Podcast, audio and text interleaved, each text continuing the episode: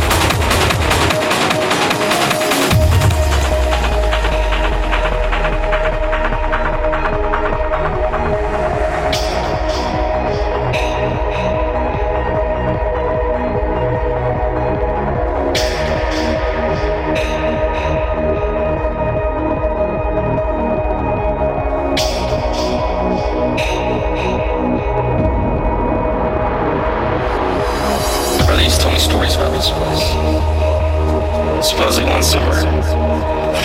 Forever ago. A kid by the name of Jason Voorhees drowned in that lake. The cops searched for days, but his body was never discovered.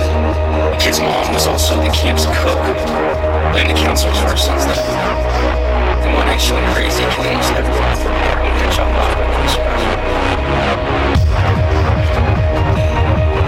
My brother also said that Jason was still in the lake witnesses my mistake in return for the agreement to seek out revenge on anybody.